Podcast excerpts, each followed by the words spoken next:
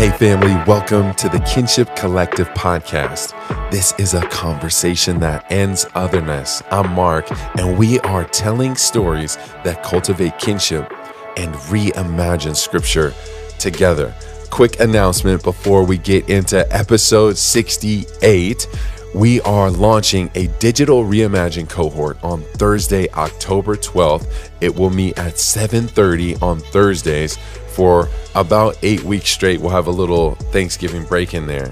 But each week people will gather from around the world digitally to share their personal stories, to reflect on our book and to report back on the ways that we've kind of followed through on whatever action items came out of the week before. Ultimately, it gives us context. It helps us to reconstruct and to own our faith in a way that's integrated, in a way that takes into consideration all of who we are. This is a safe space to integrate your faith. You can find more information about cost, curriculum, everything at www.thekinshipcollective.org slash reimagine dash cohort. Ah, this week we get to have a conversation with Dr. Alma Zaragoza Petty. She's a Mexicana social justice advocate and scholar who teaches equity to create change. We discuss her new book, Chingona Owning Your Inner Badass for Healing and Justice. Alma shares her story of integrating mind, body, and spirit in ways that have provoked healing for her and have provoked healing conversations around the world. You'll hear beautiful integrations of Mexican heritage and imagery inviting you to own your inner badass. Without further ado, here's Doctora Alma.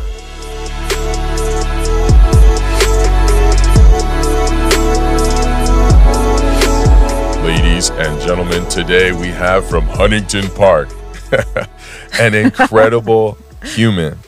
I think what I love about her book Chingona, Owning Your Inner Badass for Healing and Justice, there is a grounded uh, sense of power. I think it's the meekness that mm. people might point to in scriptures.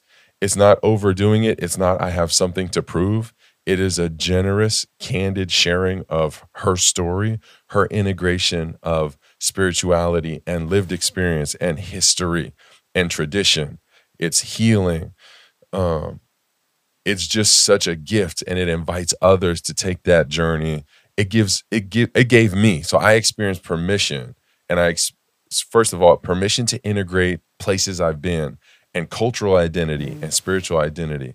It also gave me permission to um, validate to hear someone else put words to different things that i have felt being in between being multicultural being maybe multi-spiritual it was an extraordinary book. So today we get to have an incredible conversation with our hermana, Doctora Alma Zaragoza Petty.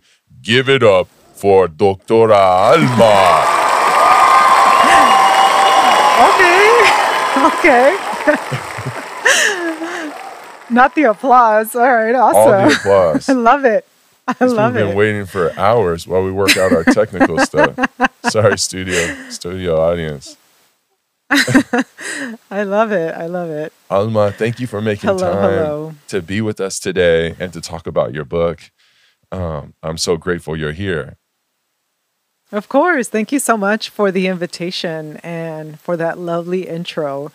Um, you know, when one sets out to write a book, at least in my heart, I was like, you know, if I change one person's life to feel more connected and more you know, alone, I've done my job. And so to just hear what actually has been done through the book, you know, because once it's out of my hands, it's like people will take it and it'll do things and I'm like, "Oh, okay. Well, I didn't I didn't plan for that, but okay." Or it'll be like, "Wow, all right. You're you're giving it all that credit. All right. I love that." You know. So, thank you for your generous words and just appreciation of it. You're so welcome. I'm going to jump right in. In your book, you talk about where you've come from. You talk about different aspects of your life that shape how you're experiencing the world. Would you give those people who don't know you some perspective into some of the things that shape how you see the world?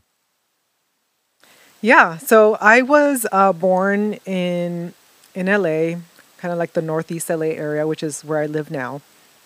Um, but I spent a lot of my childhood um, not only moving around, but also living abroad in a different country. Um, in the motherland, Mexico, where my parents were from. And so I lived in Acapulco, Guerrero. And um, I got to really experience some interesting coming back, you know, to the US when I was eight, kind of, you know, very formative years uh, living in Huntington Park for the most of my, like, you know, late childhood, early adolescence. And being bused to uh, Watts to go to a school in my middle in my elementary years also really shaped the way that I saw the world. So I feel like in many ways, though, being Mexicana and really having a strong foundation um, just in my home and home environment, I was also kind of thrust into these other environments that were very different for me. And so for example, like the elementary school, which I talk about in my book, you know, was predominantly African American, and so uh, all of my, most of my teachers there were African American, and I learned so much from them and their lived experience and how much, you know, they loved their work and they wanted us to really love ourselves for who we were and where we were and all the you know beautiful intersections. And so I think you know, growing up, having those different perspectives, cultural like differences from be, living in Mexico, living in the U.S., living in like really um, predominantly or going to school in a predominantly African American community, and then going back to my house, which literally felt like no different than being in Mexico again because, you know, we watched like Spanish syndicated television, mm. like radio shows, like we, my parents spoke Spanish, you know, we ate all the Mexican food. So it was just like, um, our own little, you know, enclave too. Um, and that's why we lovingly call Huntington Park Ranchington Park because it really felt like kind of being back in Mexico in many ways. But anyway, all those experiences I think really shaped the way that I started to see the world in how different people were living depending on different conditions or just mm-hmm. different experiences and really kind of question like wow why why is that? Like what what is what is there you know? Uh, where does that come from? Like why are we having these different realities?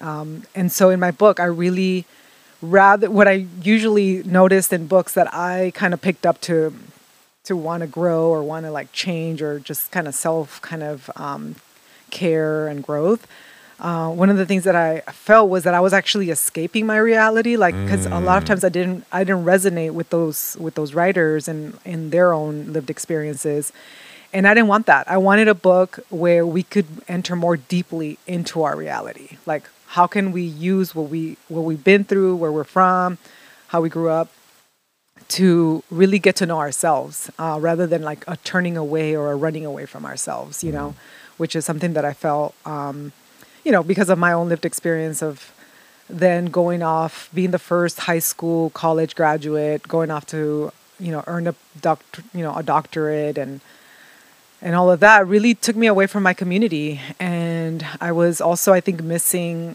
a reintegration into that. And mm-hmm. and that was also, I think, a big a big sort of spiritual thing that was happening as I was writing the book. I think it was also a coming to to myself, mm-hmm. a coming to to just uh, loving where I was and, and, and all the different things that at one point felt so inextricably like apart and just saying like no these are all me. These are all part of me. Um, so yeah that's a little bit about me and just kind of my journey and, and why it really kind of shaped the way i think the book ended up you know um, i ended up writing the book and, and the ideas that i confront throughout the book. Mm-hmm. when you talked about that journey of holding all of the spaces in you, not being able to find a voice that was honoring, that made you get more rooted into your story. And that felt less like escaping your story and more like mm-hmm. being rooted and set, uh, grounded into your own story. That made me think of your idea of uh, the idea that you talk about in your book, uh, Coyote. And for me, growing up where I grew up around the familias that I grew up in where I learned Spanish, a, a coyote is something different. And I think you might in, talk about a little bit in the book. Uh, I'll find mm-hmm. a quote that you talk about it, but would you share a little bit about because for me, when I hear you saying writing this helped me to settle in, to me, I hear, oh, Al- Alma's a, a coyote. Alma's, even this book is this act of helping people cross or, or find the place where hmm they can be grounded and call home. Yeah. Yeah, I think you're talking about chapter five, which is living in Nepantla hmm and how to become a culture coyote. hmm And one of the things that I really wrestled with in my own, just trying to make sense of my, not only my professional identity, my, my just, you know, my spiritual identity, just all the different parts of who I am, were these like things that felt very disparate. You know, like there's there's the Catholic, the, the Catholic, like, you know, young girl that went through all the sacraments. There's the, you know, the older sort of becoming an atheist and like not really wanting to dive into any of that anymore and just kind of walking away from all of it. hmm And then the like, you, you know, re-inviting again the spiritual sense into my life of wanting to have something more and, and you know, visiting more sort of Protestant, um, non-denominational Christian churches. And for a long time, it really felt like there were these aspects of me that I could not sort of integrate, you know, and there, and I kept wrestling with the idea of just how not only colonized like our own Mm, world is and the and the sort of the, the effects of it, but also even like our mm, imaginations and like how even the way that we think about ourselves is so colonized because it, it's we think of ourselves at like you know like my body my soul my this like all the different parts as opposed to this mind body soul being thing that i kind of refer to in the book as well. Mhm, and to me being a cultural coyote is basically an invitation to say hey we don't we have this in our own culture. Like we know coyotes right? Like the folks that you know there's some problematic and very negative um, you know uh, aspects of a, of the coyote because it has been an abused position by a lot of people mhm, that help people transfer from one you know from borderlands right? Like physical borderlands like from Mexico to the US for example. There's mhm, coyotes that um, help people cross over right? Um, and that has been a position that has always happened that has always occurred you know and there's i think a lot of legacies and histories that have shown you know like i'm thinking of like harriet tubman like she was a coyote in many ways. Like she hmm was she was bringing people from one la- part of the land to a different to experience this like freedom or this different kind of um, way of being right and like hmm fullness to themselves um, within the context obviously. And so to me, like this idea of a culture coyote is really about rather than sh- you know taking on this colonial ways of thinking about ourselves as these very different things within ourselves is like no we're we're constantly doing this within ourselves. We're like culture coyotes in the sense that we move through things we move through spaces and we come back and we're all of that. We're not just the this one like separate things that we have to like somehow negotiate into the other mm, but that we can be in this nepantla state of just ever you know ever being or just ever becoming mhm, kind of thing. Mhm, and so and and i love that we have an example from our own culture. And so that's why i was like i'm going to use this you know this idea of a coyote and kind of think about the ways that we already do this. We already this is a familiar concept for us. And that's basically what i'm saying that we're doing for ourselves as well. We're like bridging those different um, divides. Mhm. When you when you began to share about that, and you started to talk about even the ways that our imagination is stunted, it's colonialized by ev- the way all the things around us are set up. And I felt myself as I was reading the book, finding language, and like my notes are like, whoa, this like even imagination, like how can and you talked about describing or creating a new world, and I have some different quotes from that. But I do want to spend, I'm gonna go to page 102, and you talked about, you brought up Frantz Fanon's quote, said confronted with the colonial order, the colonialized or the colonized subject is in a permanent state of tension the muscles of the colonized are always tensed. There's that sense of just kind of always being kind of like stuck. Uh, but then in, in the next page, or uh, you a couple pages later, you talk about imagination, and Oh yeah. And you talk about this on 114 says is it possible to be fully aware of society's expectations or all the ways that um, there's colonialized thinking embedded and colonialized power structures embedded into society is it possible to be fully aware of that that you either fail to succeed in ways that they define and still strive for a different world which to me goes to that imagination thing i feel like you're mm-hmm. living into that what does that feel like for you now i mean I feel like, uh, like what I said in the book, in that it's still scary and lonely sometimes. You know, it mm-hmm. it really forces you to build your resistance and courage. Um, I mean, I felt like I kind of had to do that this weekend. To be honest, mm-hmm. like I, um, one of the questions that I that I sometimes get, you know, when whenever I, you know, talk about my book, is people are curious about how my family. Um, how the, how it's sitting with my family. You know, like how did what did they think about in the like your the family of origin, not your family. my family of origin. Yeah, yeah. My family of origin, yeah, because I talk a lot about trauma, right? Like mm-hmm. all my mother wounds and all mm-hmm. these um, different experiences that really shaped who I am. Mm-hmm. Um, for instance, being a witness of domestic violence mm-hmm. um, from some of my extended family, etc. And um, it really this weekend. I mean, uh, you know, my my mom.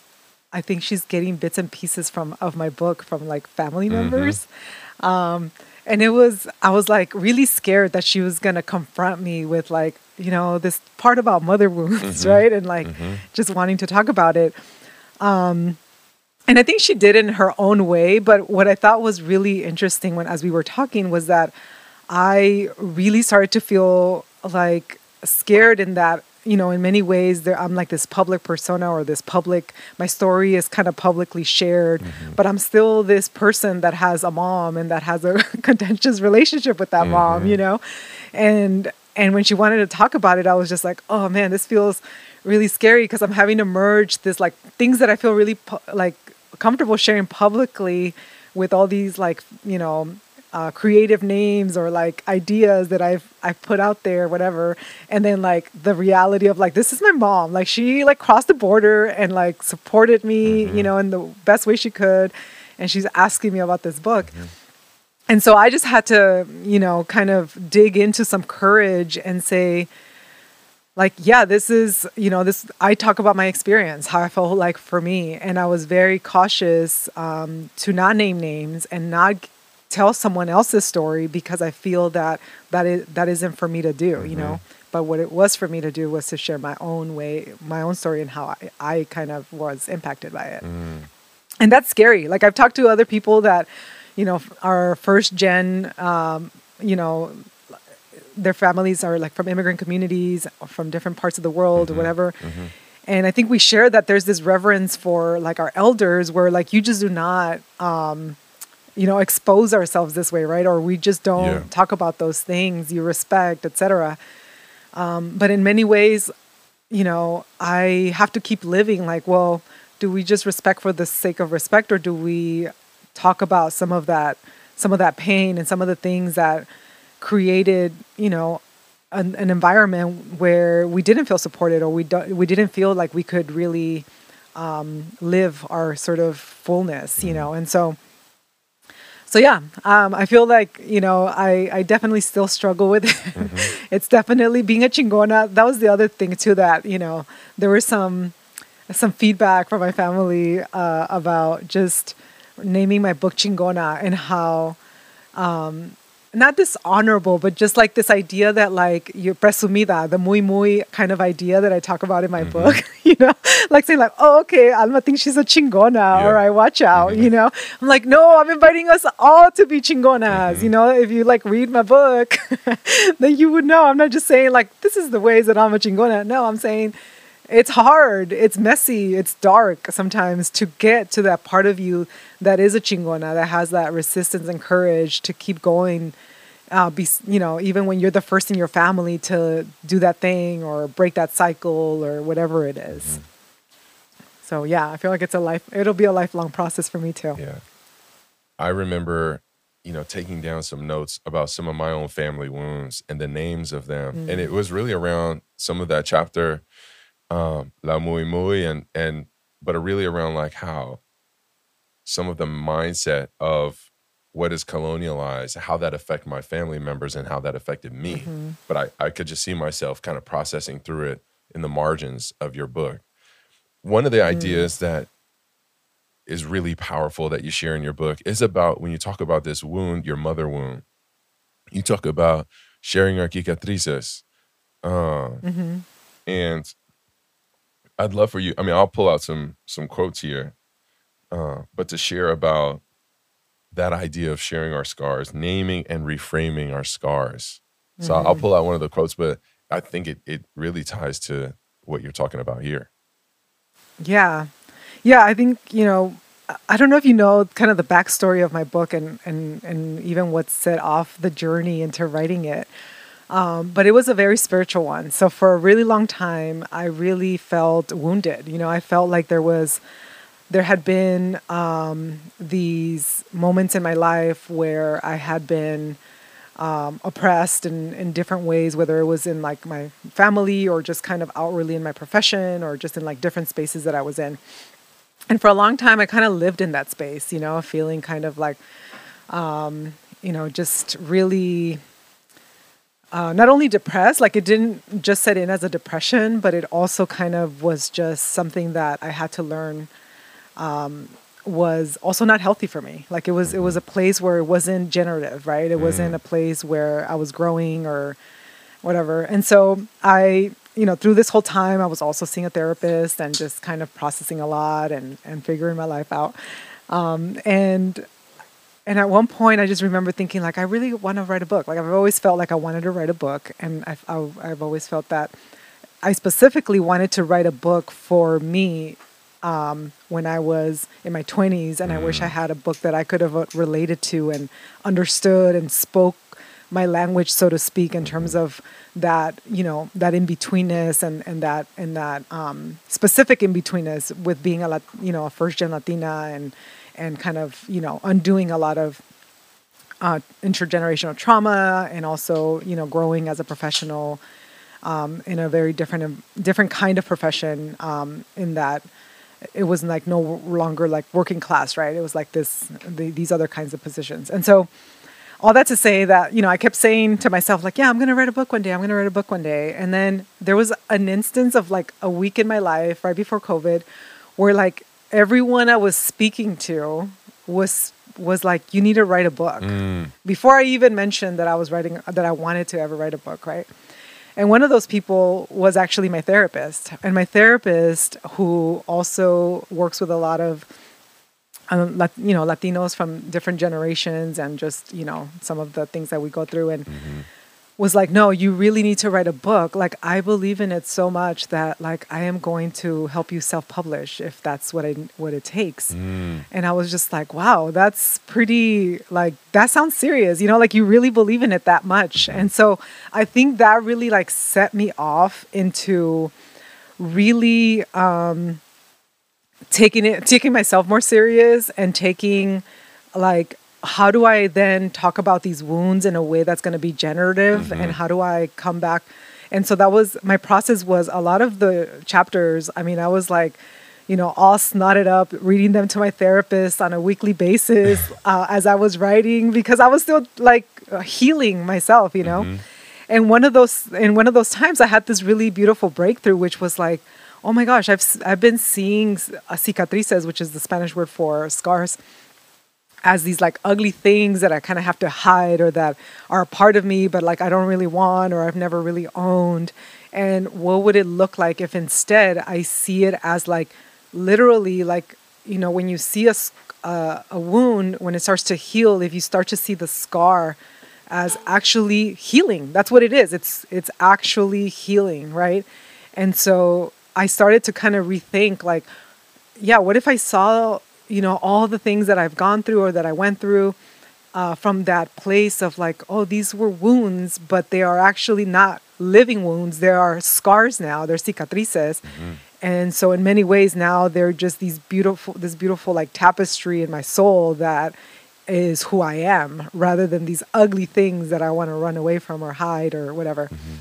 And so, you know, I think because of that, I think a lot of therapists or people that work, you know, uh, licensed clinical workers, for example, they're I often get messages from them on like social media and they're just like, "Oh my gosh, thank you for your book. Like I'm totally using it with my patients." And I'm like, it's so crazy because I really do get to that very um you know, like psychological healing, spiritual level of that.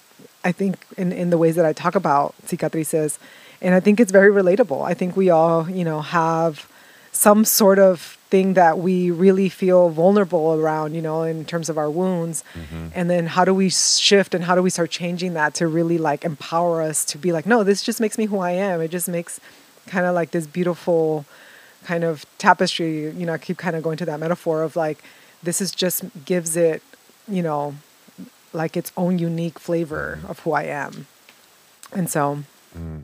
you know, yeah, that's kind of where you know I was going with the cicatrices and and yeah, it's it's it can get very deep, and you know I think a lot of that is because, as I mentioned, I was actually writing this with the help of my own therapist. Mm-hmm.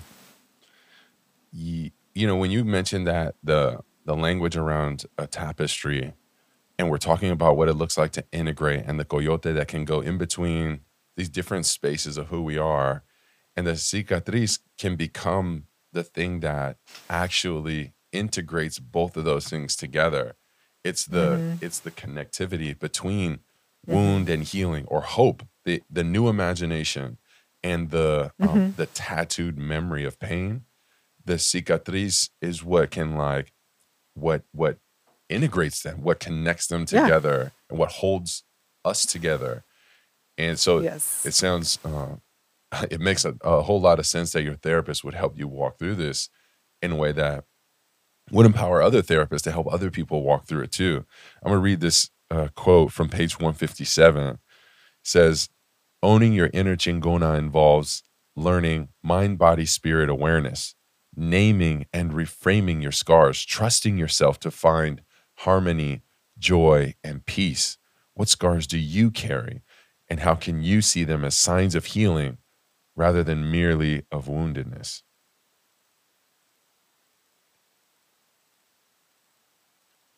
So funny. I love that. Like, it's a podcast. She's, for the listeners, almost deep in thought. She's just heard something that was so deep. She's just like, oh, that was, that was deep. Whoever like, wrote yeah. that, nice.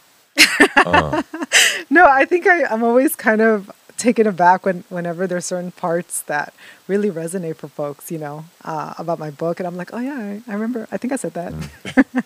well, because earlier you um, talked about instead of a divided idea, colonial mindset. This right. is your mind. This is your body. This is your spirit. You're talking about how do we grow to that place where we learn yes. mind, body, spirit awareness. I want to talk about that a little bit. And then I want to talk about how do we come, how did you come to trust yourself to find harmony, joy, and peace instead of looking to others to create harmony, joy, and peace for you? Mm. Yeah, that's a that's a really great question. Um, I think one of the early signs that I think really helped in that path was learning to sit by with myself um, in a in a kind of quiet meditative space and learning to just let you know whatever was coming up come up so for instance like if there were you know feelings of whatever kinds of feelings were coming up allowing them to just be there as opposed to trying to fix them trying to eradicate them trying to you know not deal with their whatever you know unhealthy kind of ways one might imagine you could deal with emotions that just come up. And I think one of the first, um, I like I remember, you know, just kind of sitting one time, and after, you know, w- when those things would come up, having to like process those and being like, okay, what is this about? What is this kind of showing me right now, or what are these uh, emotions kind of bringing up for me, or what are, what are some things that I need to resolve so that this doesn't, I don't feel this right in my my spirit or whenever I'm with myself was um, when I started to finally just hear nothing. And I remember when I first started to hear nothing and just kind of sit with myself and just be calm, I remember just being like, wanting to to think that I was like alone and lonely. Like I wanted to go to like, oh my gosh, like this is freaky. Like why is this so quiet? Why is this like lonely? Like I don't like this, right? It was like kind of uncomfortable. And then as I sat more and more with it, I was like, oh my gosh, this is peace. Mm. like this is Whoa. literally peace. Yeah. Like not having a thing to deal with, not having emotions that are swaying me one way or another, or that I feel like I need to kind of, you know, allow myself to feel through or think through, or whatever. But just kind of sitting there and just being like, you know, and I, and I think a lot, a lot of times we confuse that for loneliness or for being alone or for even maybe boredom, you know, when really it's like, how beautiful is this peace? Like, I'm just like, like just chilling and I am perfectly okay and that's okay you know mm-hmm. like i don't yeah. i think when you're when you've also been like had a psychic split for so long or kind of gone through a lot of um, you know another thing that reason for the book was just you know coming out of a very deep depression like learning how to then kind of find those moments of joy and hope and peace and and sometimes when you've been hurt or hurting or you know haven't dealt with things when it finally comes you we you confuse it you know you confuse that for just wanting something around or wanting someone because you feel like you're now alone but it's not it's peace it's actually very beautiful peace just pre- being presented and you're just and it kind of takes a minute because you're we're so used to being wrapped up in something you know mm-hmm. Mm-hmm. and so I don't know if that answered your question, but but I ended up going to just that. I remember just that vividly, you know, just that one time just sitting there and just being like, oh my gosh, this, I think this is what people talk about when they say they have they feel peace, mm-hmm. you know, and just being really amazed by it. Mm-hmm. To me, what comes up as you're sharing that is about is healing and how people find that pathway to healing. You've mentioned a couple times about mm-hmm.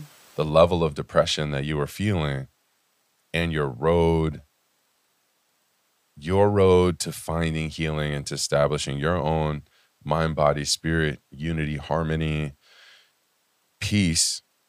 And now that mm-hmm. that has become a part of many people's journey to establishing that, when you think of healing and what it means to establish that peace, what comes to your mind as, and it's really not about a, a pathway.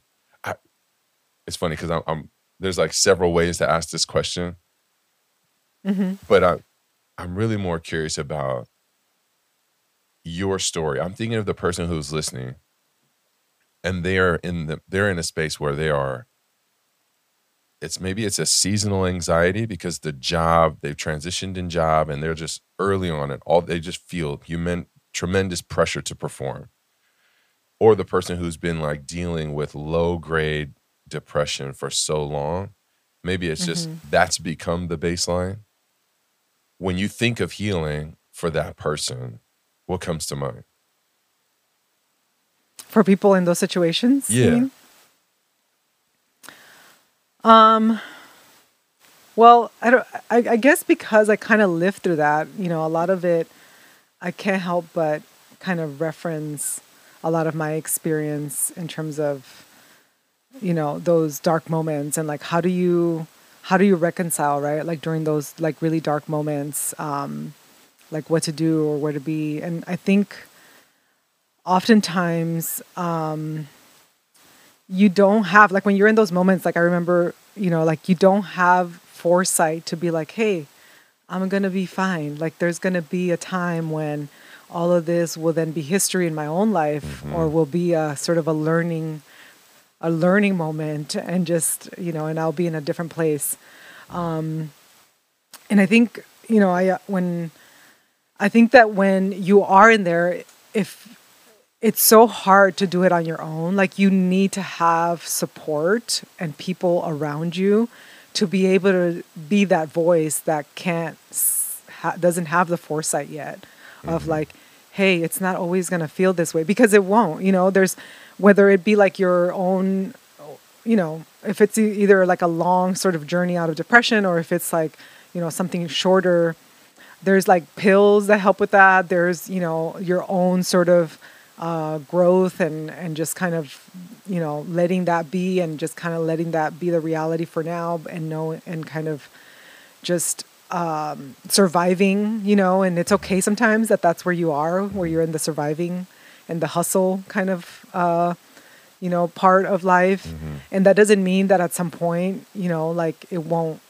it won't uh, change, right? And so, but I think that that's super hard to do it on your own. Like you need community, you need others, you need to see how others have overcame have overcome those those types of episodes to be able to to understand that like there is there is a time when this will no longer be um and i don't know that i could have done it without other chingonas around me. And that's and that's the you know part of why um in my book i kind of you know talk about like we're all kind of doing this to different varying degrees right? Like some of us you know have this low grade thing that maybe we're dealing with or some of us have these acute moments in time.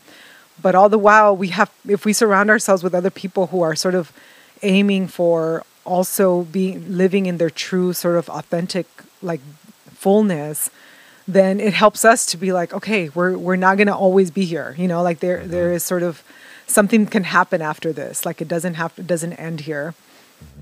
Um and then there's the you know once you're out of there like learning how to forgive yourself too for maybe having been in that for a little too long or like not knowing how to get out or all the things all the convoluted things that come up because you're you you didn't know you only knew what you knew at that time right? And and being able to forgive ourselves that like oh it's okay that my journey was that you know and that um i didn't i didn't you know get out of that sooner or whatever. There because there then all i think what also happens after the fact is this the sense of looking back at yourself and being like, man, I wish I could have been a more like safe or loved or protected person to myself, Mm-hmm. but I wasn't. I was in survival and that's what I was able to do. And, you know, Mm-hmm. but anyway, I don't know. Um, there's just like so many ways I could answer that question, but I feel like the number one thing whenever I think of these like like very big sort of um, emotions that may come up and that are maybe over an extended time is that community. Community is how you get through that, and I feel like that's why I even like dedicated this book to all the chingona women that are, were around me and that were showing me how you know things could change or be different or or how I could even grow. Yeah, as soon as the question came out of my mouth, I was like, "Yeah, she's not a she's not a therapist doctor. She's a different kind of doctor." So this is, but I did want to hear your a- perspective, and I think Yeah, I mean, I have a counseling background, uh, and I kind of, you know, I don't, I'm not a therapist, but I know that com- that support and community is such a huge factor. Yeah. You know, when you were sharing about that, for me, what I was thinking of is like diverse community. And I think that mm. I know for me, when I look around, like I have different kinds of relationships with different people. But when you were sharing about this part, for me, it makes sense. Like it's usually the person who can share with you a little bit further down your road is going to be someone a little bit mm-hmm. older. And if you can only be candid and vulnerable with people your age or like some power dynamic of that with people younger than you, you need people farther down the road from you. Or, I mean, who have gone through this. People in our own age or even younger than us can have gone through these things. But when you were sharing with that, I was just thinking, man, I think we need more mentors in in our lives and in the world. Um, and not all mentors and age doesn't equate maturity. But sometimes we are Right. looking to people who have less experience or the same amount of experience as us to show us how to get through the next phase. And we need people who've been through there. That's the why the coyote can show the way is because they've been through there already. They're not imagining some pathway. That's why I think your book is so powerful. You walked with your therapist through the thing. Mm-hmm. Man, that's powerful. I, I think I want to get back to uh, the idea because when you're talking about your evolution or your growth and transformation through this season, how you move from one space to another, it made me think about how you hold space for the things and the interconnectedness of that, which gets back to that idea of uh, Nepat. I always forget. I, I mix the N and the L. I always want to say Nepantna or Nepantla. I do the same. I yeah, I totally get it. I do the same. Um, Nepantla. Mhm. Yes. But I, I'm going to go to page 130, and it's around giving yourself permission, that second part of that question about how you name harmony, how you can encounter it. When you grow up in many kind of Christian tradition spaces, or many, I would even say, spiritual spaces, we're trained, regardless of if that's Protestant or Catholic, or, I mean, from what I've seen from the outside looking in, different spiritual traditions, you're still looking to somebody else to name the things for you. And they become the kind of spiritual authority in your life. You mentioned this idea of how you can name it and sense it from within. Mm-hmm. I'm going to read a page from I'm going to read from page 130. I have a huge chunk outlined. I'm just going to read a part of it and see where we go from here. It says, I thought of Christianity as a faith of the colonizers, the spiritual structure that justified the taking of land and religion and other people's bodies. Except when I look closer, I realized that the Christian faith didn't need to be greedy or white or just for men. This faith tradition was a rootedness available for everyone. It was born from a group of people fighting power from the margins, from a man, Jesus, who crossed borders and lived in the in between spaces. And this faith has become a spiritual path that helps me understand the lostness we sometimes feel in the in between. It goes down to say, it helps me learn to lead from a place of marginality. When I can no longer keep up with the lucha, I remember my ancestor Jesus and how he defied it all the whole freaking system. He was the original mentor in having a wise face and a good heart. When you hear that yeah, quote, I, yeah.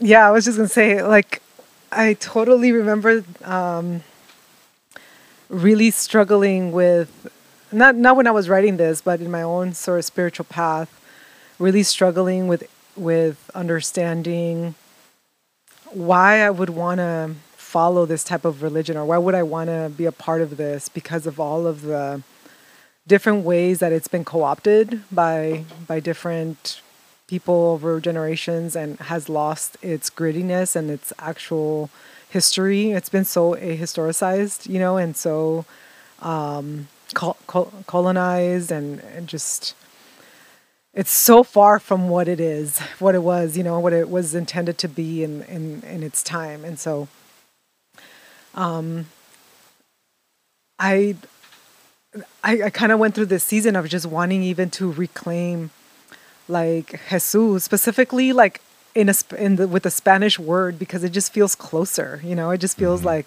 this closer entity um and it just I I just remember really wanting to find a way to really almost be like multi spiritual like being able mm-hmm. to have the you know this this newfound spirituality sort of in my late um, adult years or you know kind of closer to to now and then making sense of what what the Catholic churches would focus on which a lot of it had to do with like actually doing things for the community like social much more what i would say is social justice oriented right like mm-hmm. like all kind of put pooling money together and doing it for this one thing together and we all knew what it was going for and it was for this thing that was usually a social justice case you know it was either mm-hmm. like immigration stuff or like people's burials or you know whatever it was mm-hmm. um, and so when i heard you just kind of read that i was like yeah you know it's so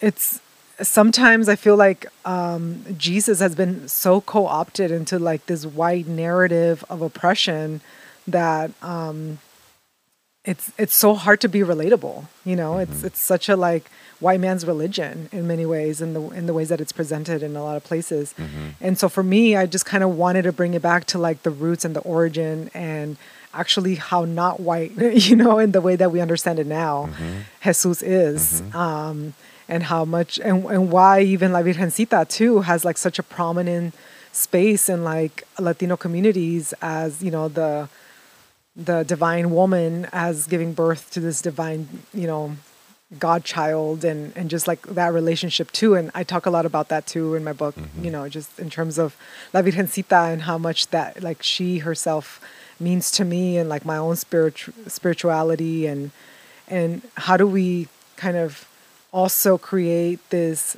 in between between all these things that can be can coexist in our in our in our own spiritual paths and in other spiritual paths um, as opposed to you know when you some i had a, the experiences of walking into churches and feeling like i had to strip down anything else that i was bringing with me mm. you know like okay leave la virgencita on the door you can't bring in your jesus from mexico from mexico mm-hmm. you know only european jesus is okay here yeah. wow. so mm-hmm. so i was really like struggling with that and um in my you know prior to writing the book and so that i think that that specific paragraph really like captures all of that you know like i really wanted to to reclaim jesus not just as this white dude you know this dude that's for like the white privileged folks but actually has roots that a lot of marginalized communities can relate to mm-hmm. when you think about integrating spiritually spirituality and these elements you talk about your spirituality of origin and the ways that that uh, empowered you and even the ways that it saw it helped you to see and find healing around your mother and what she was doing with mm-hmm. you uh, in her journey how do you think about integrating these different elements and how they serve you so you you came from this faith spirituality of origin mm-hmm. you came to adopt this faith of jesus or maybe even european jesus and now you're seeing not just Jesus, but also La Virgencita, also these different elements integrating to help you find, again, that place of harmony, peace mm-hmm. that's integrated, mind, body, spirit. What would you say about that journey? Because I gotta, I'm gonna go back to find that quote because you talked about it's like there's a sense of, and I love that word owning in your title and subtitle, and it's mm. spread throughout the book there's an ownership of it where it's it's not somebody else's faith that they're apprenticing you in. It is a spirituality that is personal, that's owned, mm-hmm. that we walk. Uh, that I'm hearing right. from you. But what would you say about what it looks like to integrate these different things that maybe people, and I know that we've felt like, oh, this f- might feel contradictory. Yeah. I mean, it's it was definitely something that I had to do outside of any church space. you know, I felt like I, yeah. I, whenever I I think I feel like a crazy lady whenever I talk about stuff like this or or would talk about stuff like this in like previous churches that I've attended. Mm. Um, and it's definitely not something that is uh, exhibited or talked about uh, even in the LA community, you know, like just kind of growing up, like just in churches around here, where there's an integration of these things, right? It's either like you got to believe in the, in this way. We're very dogmatic in that way. Is what I'm saying. Mm. Um, in society, right? Like you go to this church for that kind of experience. Mm. You go to that church for that kind of experience, yeah. etc. Yeah. Um, but there's like so churches themselves are also very colonized in that way, in that they don't bring that wholeness of like or like the those different veins of being into like one existence. And so it is to me a very personal thing then. You know i had to re-envision my own spirituality um, from my own experiences and just from the ways that for example la virgencita um, in a lot of art in mexico is is morena. She's she's a she's a dark skinned you know and she's she's um, beautiful. Like she, for me, it like reminds me of my mom and my abuelita and my tias, and it's very relatable. And um, and I'm not saying like let me start my own religion and it's gonna be this, you know. Yeah. it's more of like that's just how I understand spirituality and what makes sense for me. And so I had to dive deeper into into into that for myself. And I don't and I think everyone goes through a journey like that, right? Or like, or or if they are to to kind of survive, I think um, their sacred spaces that they visit or whatever they do for like religion or spirituality, it's hard when it doesn't relate. It doesn't. It doesn't encompass who you are, your identity. Mm. It feels like this foreign colonial thing that is trying to happen to me as opposed to like me owning this part of who I am and bringing all of who I am to it, mm-hmm. which is, I think, what Jesus invites us to actually do, you know? And so to me, um, you know, divinity is just very intimately personal, and so I I I kind of go back a lot to like the indigenous roots of like my abuela and my you know my tias and and thinking about like the sacred mother and you know and, and jesus's role and um but it's really interesting because even if I do also go to like Latino churches, I'm a bruja or like I'm considered like this like out out out of the world, you know, like just Yeah. not not conventional either. So so it's fine. I just kind of exist in this my own little coyote Yeah. identity about it and and that's okay, you know, like I don't think that I need um you know, I don't need to start a thing. Like it, ju- it can be that it's just that intimately personal in how I've integrated it. Mm-hmm. And I think that's what I guess to answer the question is, yeah, I, I think folks have to really contend with those things that that feel so foreign sometimes in like these spiritual institutions to really think about like why is that? Why does it feel foreign? Is it because it's coming from a diluted from a different culture? Is it because it's just something that you've never thought about for yourself. You've just done because that's what was culturally embedded and like your family expected. And you know chingonas and you know something that i talk about is like we don't just do things because it's what it's been. We can't. We can't because we, you know like nothing would have changed as if that was the case. Uh, a lot of the rebeldia like this rebelliousness that comes with being a chingona is what cre- creates healing. It's what sort of move us moves us forward. So yeah i just you know uh, to me it's like i said it's very sort of personal and intimate like the spirituality that i've been able to embrace now. Yeah, when you were sharing about the ways that the spaces feel when you walk in, or the ways that you might feel perceived when you walk in a space, or even I think about like the Thanksgiving table. Uh, if you're courageous enough to go back to the Thanksgiving table that you know um, holds um, ideas that no longer serve you, that you no longer allow to govern your life, you might be walking into a situation where people might think, treat you like a witch doctor or just like an other or they just like you're not a, you're just not who you were to us before. And i think that's part of the the systematic problem with it is because you mm-hmm. you walk into the space and you're even a threat to how the whole thing kind of functions. But all mm-hmm. that just made me think of like even jesus was doing the same thing and everybody was looking Right. at him like what are you talking about? And he Yeah. you know I, I didn't come here to like upend everything. I'm not trying to like you know make everybody do so. i'm just i'm telling you that it can look like this. This is how it's supposed to look. This is the fulfillment of what that looks like. And i know that mm-hmm. might have looked like that over there but to be here it can look like something different yeah and I was having a conversation with one of the, um, a, a member of one of our cohorts, and they were talking about how, uh, just as you're going through like that deconstruction process, and it feels like, well, where is foundation? Because we were always told that this thing was just the truth. Like this is just the bottom line Right. anchor of everything. and once like you start to learn the historicity of of the scripture or the cultural context or like the diversity of like well, it says this here and then the next verse says that there. And um, it can just be so disorienting. And for me i'm curious about for you when you think about jesus how does a spirituality that involves jesus serve you now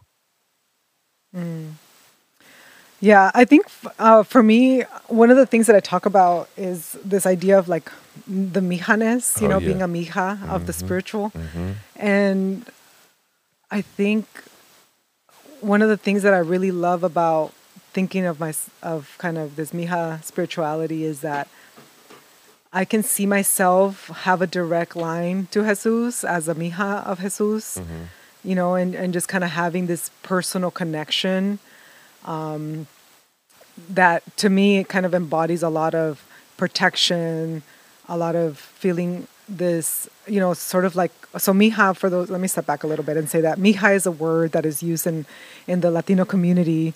Uh, it's it's it means my daughter. It's short for my daughter, and so it's mija. That's where it comes. You know, that's kind of the longer mija, which means my daughter, and it's been shortened to mija, which means just, you know, still my daughter, but it's kind of like a cutesy like way that it kind of got shortened. I'm sure there's a lot of history on how that happened, but that's not what the point of my book is. Is I go into the etymology of chingona, but not mija, but um, but you know, it's just a term that I really love. Like it just makes me feel like protected, safe, um, like okay in just all of my crazy various things that I'm trying to put back together about me. And it just really also reminds me of Coyolxauhqui, which I talk about. Coyolxauhqui, yes, Coyolxauhqui, which I talk about in my book. Um, you know, the, the dismemberment of this um, of this goddess, right, of the indigenas mm-hmm. of Mesoamerica, and how they there's this like story that I talk about in the book of how um, you know she got thrown down a temple and got dismembered, and that's kind of how I felt mm. for many years of just kind of the different different disparate parts of me, right? Mm-hmm. And to me, Mija spirituality kind of like brings it all back together because it's it's kind of like, like like I mentioned this direct connection of like me prote- you know like my my Jesus being like this this protective force that kind of can create this um, all of these dis- different parts of me to kind of come back together and make me whole again. Um, and and it's also encompasses like i mentioned before like la virgencita and like all these other parts of because La Virgencita was the mother of Jesus. In some ways, when I think about Mija spirituality, I think of myself as being also the sister of Christ, right? And the sister of Jesus, and La Virgencita being our mother. And so I have kind of like this woman energy and this male energy, feminine and masculine energies that feel complete for me as a person mm-hmm. who, like, you know, is is um, trying to have my own sort of spiritual walk with these with these entities, you know. Mm-hmm. So yeah, I mean, that's kind of how I understand it for me and like how what made sense, you know, and, and kind of, especially for specifically like the Christ or Jesus figure and how it makes sense for me in my spirituality. Mm. I still appreciate that. You talked about on page 148 that he's your a true curandero. He is. True healer. He really is. Oh, interesting. Yeah. So curanderismo in Latin America also what I talked about, you know, sometimes seen as a bruja or sometimes like kind of these negative connotations mm-hmm. about brujeria. Um, curanderismo is really just the the practice of healing with herbs and and chants and um, almost you know you could even think of like manifest words that kind of you put out to the universe as a way to manifest. I guess that's a very popular term right now, and I may have some some unintended innuendos right now, but you know, just that. But that's really what it is, right? Like a, a lot of indigenas kind of talking out to the universe, the spirit world, and kind of inviting healing, and using. Uh, the land as a way to heal, you know, and like learning which which plantas, like which plants to use for what, so that we could heal. That's what curanderismo you know the history of it or like the kind of the what it is and in many ways that's kind of what jesus feels like me too like a curandero because in many ways he's this connection to the divine god you know and but also walked the earth and was here and kind of understood that duality mm-hmm. um, and so it reminds me of curandero like the true curandero in that way that it's it's an understanding of both and it, it doesn't have to be one or the other mm. Alma, I so appreciate you and your time. I really appreciate this book, and I think for for me, like the the the place where this lands in this conversation is just the there's a sense of agency and power um, that from within, like our our mind, body, spirit responds to the spaces where we need healing and what is true. So when you talked about sitting and being quiet, different things come up, and it might be whatever those emotions are, and we allow those things to invite us to our own cicatrices to make healing, to make peace, to create scars, to create integration, to things that might mm. feel um, like they can't be held together, but that we can mature to a space to hold them together and to allow the divine to really like create wholeness and connectivity where we can make sense not just like intellectual sense, but embodied and spiritual sense of our stories. And for you to share your story so generously here in ways that I think are instigating healing and wholeness in places that you'll never hear about, I think are incredible. So I think next step for you here, you're listening, you got to put your dishes down or actually pull over to the side of the road and open up your Amazon app and order Chingona, Owning Your Inner Badass for Healing and Justice by Doctora Alma Zaragoza Petty. Alma, is there any other places you want people to connect to you? Yeah, you can connect with me on Instagram at the doc ZP, D O C Z P. And um, I also have my email there if folks want to connect on a personal level around just, um, you know, talks or just even how the book has impacted you. It's been really uh, nurturing to hear that uh, more than one person reads it and that it's uh, it's a book that's impacted folks uh, in different ways. Um, and so I always invite people's feedback. Awesome. Alma, I'm so grateful again, like I said, for your time uh, and the impact. I, again, you've shown us the way, not just to like, it's not from a, I've did all this and look, this is the way you can do it too, but to be uh, vulnerable with your own scars and to invite us into that journey was so unleashing, empowering, um, educating for me. It helped me, even as a a, a black man. um, I always feel strange, you know, trying to, you know, uh, it's a woman written from a chingona perspective to chingonas, and but it's it's liberating for anybody who reads it. So grab a copy of the book. Thank you, Alma. We appreciate you so much. For those of you who are listening, uh, you are chingona and you can be chingona whether you feel it right now or you're in a depressed place.